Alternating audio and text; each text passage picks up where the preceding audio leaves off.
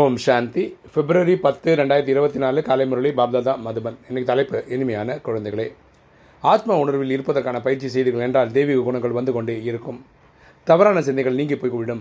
அளவற்ற குஷி இருக்கும். அப்பா சொல்கிறாரு, இனிமையான குழந்தைகள் நம்ம ஆத்ம உணர்வில் இருக்கிறதுக்கு முயற்சி செய்துட்டே இருந்தோம்னா நமக்கு தெய்வீக குணங்கள், தெய்வீக அஷ்டசக்திகள் நம்மளை வந்து சேர்ந்துடும். தவறான சிந்தனைகள் வரவே வராது. ஸ்லோவாக கட்டாய் கட்டாய் கட்டாய் போயிடும். நம்ம அளவற்ற குஷியில் இருக்கலாம். இன்றைக்கி கேள்வி: தங்களது நடத்தையை திருத்திக் கொள்வதற்கு அல்லது அளவற்ற குஷியில் இருப்பதற்காக எந்த ஒரு விஷயத்தை எப்பொழுதும் கவனத்தில் கொள்ள வேண்டும்?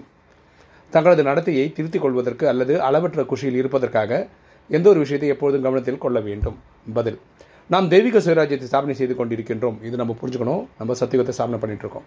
நாம் மரண உலகத்திலிருந்து விடுத்து மரண அமர உலகத்துக்கு சென்று கொண்டிருக்கிறோம் என்பது எப்போது நினைவு இருக்கட்டும். நம்ம வந்து இந்த கலியுகத்தை முடிச்சுட்டு நம்ம வீட்டுக்கு போகணும். அந்த நினைவு நமக்கு எப்போ இருக்கணும். இதனால் மிகுந்த குஷி இருக்கும். இந்த ஞாபகம் வரும்போது நமக்கு குஷி இருக்கும். நடத்தை கூட திருந்து கொண்டே போகும். நம்மளுடைய நடத்தை கூட தெய்வீகமாக ஆகிட்டே இருக்கும். ஏனெனில் அமரலோகமான புது உலகத்திற்கு செல்ல வேண்டும் என்றால் அவசியம் தெய்வீக குணங்கள் வேண்டும். நம்ம நல்லபடியாக மாற்றங்கள் வரணும்னா நம்ம கூட தெய்வீக குணங்கள் வரணும். சுயராஜ்யம் பெற வேண்டும் என்றால் அனைவருக்கு நன்மை செய்ய வேண்டியிருக்கும். சுயராஜ்யம் அடையணும்னா நம்ம வந்து நிறைய பேருக்கு நன்மை செய்யணும். அனைவருக்கும் வழி கூற வேண்டியிருக்கும். ஸோ எட்நூறு கோடி பேருக்கும் இதனால் தெரியணும். நம்மலாம் ஒரு ஆத்மா இல்லையா? நம்ம ஆத்மாபடி எல்லோரும் சகோதர சகோதரர்கள், சரீரம்படி சகோதர சகோதரி. நமக்கு ஒரு அப்பா இருக்கார். நம்ம அவரை தான் இறைவன் சொல்கிறோம். அவருடைய இயற்பெயர் சிவன், உலகம் அவர் அல்லா, ஜஹோ காடுன்னு சொல்லுது. இதெல்லாம் நம்ம அடுத்தவங்களுக்கு சொல்லி புரியணும். இன்றைக்கி தா தாரணை ஃபஸ்ட்டு பாயிண்ட்டு: அனைவருக்கு நன்மை செய்ய வேண்டும் என்றால் நமது சொற்களை மிகவும் இனிமையானதாக ஆக்க வேண்டும். நம்ம எல்லாருக்கிட்டையுமே இனிமையாக தான் பேசணும். இனிமையான சொற்கள் மூலம் சேவை செய்ய வேண்டும். சகிப்புத்தன்மை உடையவராக ஆக வேண்டும். நம்ம இனிமையான சொற்கள் தான் பேசணும். அதன் மூலமே சேவை செய்யணும். நமக்கு வந்து எப்போவுமே சகிப்புத்தன்மை இருக்கணும். ரெண்டு, கர்மங்களின் ஆழமான விளைவை புரிந்து கொண்டு விகாரங்கள் மீது வெற்றி அடைய வேண்டும். கர்ம நம்ம அந்த லா ஆஃப் கர்மா நல்லா புரிஞ்சுக்கணும் இல்லையா?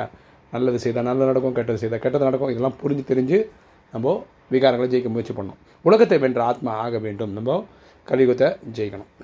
ஆத்மாபிமானியாக ஆகி குற்ற பார்வை தூய்மையானதாக ஆக்க வேண்டும். ஸோ நம்ம ஆத்மாபிமானியாகி இருந்தால் தான் நமக்குள்ள இருக்க விகார பார்வை மாறும். வரதானம் சேஷ கர்மம் மூலம் தெய்வீக குணங்கள் என்ற பிரபுவின் பிரசாதத்தை பகிர்ந்து கொடுக்கக்கூடிய ஃபரிஸ்தாவிலிருந்து தேவதை ஆகுக. சேஷ கர்மம் மூலம் தெய்வீக குணங்கள் என்ற பிரபுவின் பிரசாதத்தை பகிர்ந்து கொடுக்கக்கூடிய பரிசாவிலிருந்து தேவதை ஆகுக. விளக்கம் பார்க்கலாம். நிகழ்கால சமயத்தில் அஞ்ஞானி ஆத்மாக்கள் ஆகட்டும், பிராமண ஆத்மாக்கள் ஆகட்டும், இருவருக்கும் குண தானத்தின் அவசியம் இருக்கிறது. இங்கே ராஜயோகம் ப்ராக்டிஸ் பண்ணுறாங்களோ ப்ராக்டிஸ் பண்ணலையோ இங்கே எல்லாருக்குமே என்ன ஒன்றுனா இந்த குணதானம் தேவைப்படுது.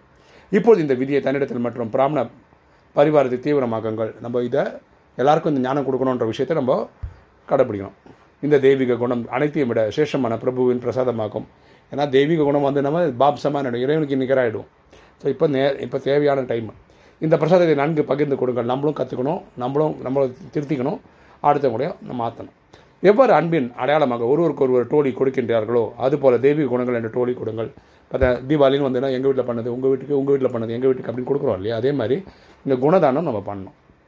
இந்த விதியினால் பரிசாவிலிருந்து தேவதை ஆவதற்கான லட்சியம் சகஜமாக அனைவரிடத்திலிருந்து வெளிப்படையாக தென்படும். ஸோ இந்த இது ஃபார்முலா ஃபாலோ பண்ணோன்னா நம்ம வந்து ஸ்லோவாக தெய்வீக குணமுள்ள ஆத்மாவாக மாறிடும். ஸ்லோகன்: யோகம் என்ற கவசத்தை அணிந்து கொண்டிருந்தீர்கள் என்றால் மாயை என்ற எதிரி யுத்தம் செய்ய முடியாது. யோகம் என்ற கவசத்தை அணிந்து கொண்டிருந்தீர்கள் என்றால் மாயை என்ற எதிரி யுத்தம் செய்ய முடியாது. யோகம்னா நமக்கு இறைவனுக்குள்ள கனெக்ஷன். யார் எப்போது இறைவனோட கனெக்ஷன்லேயே இருக்காங்களோ அவங்கள மாயை தொந்தரவு செய்வது இல்லை. ஓம் சாந்தி.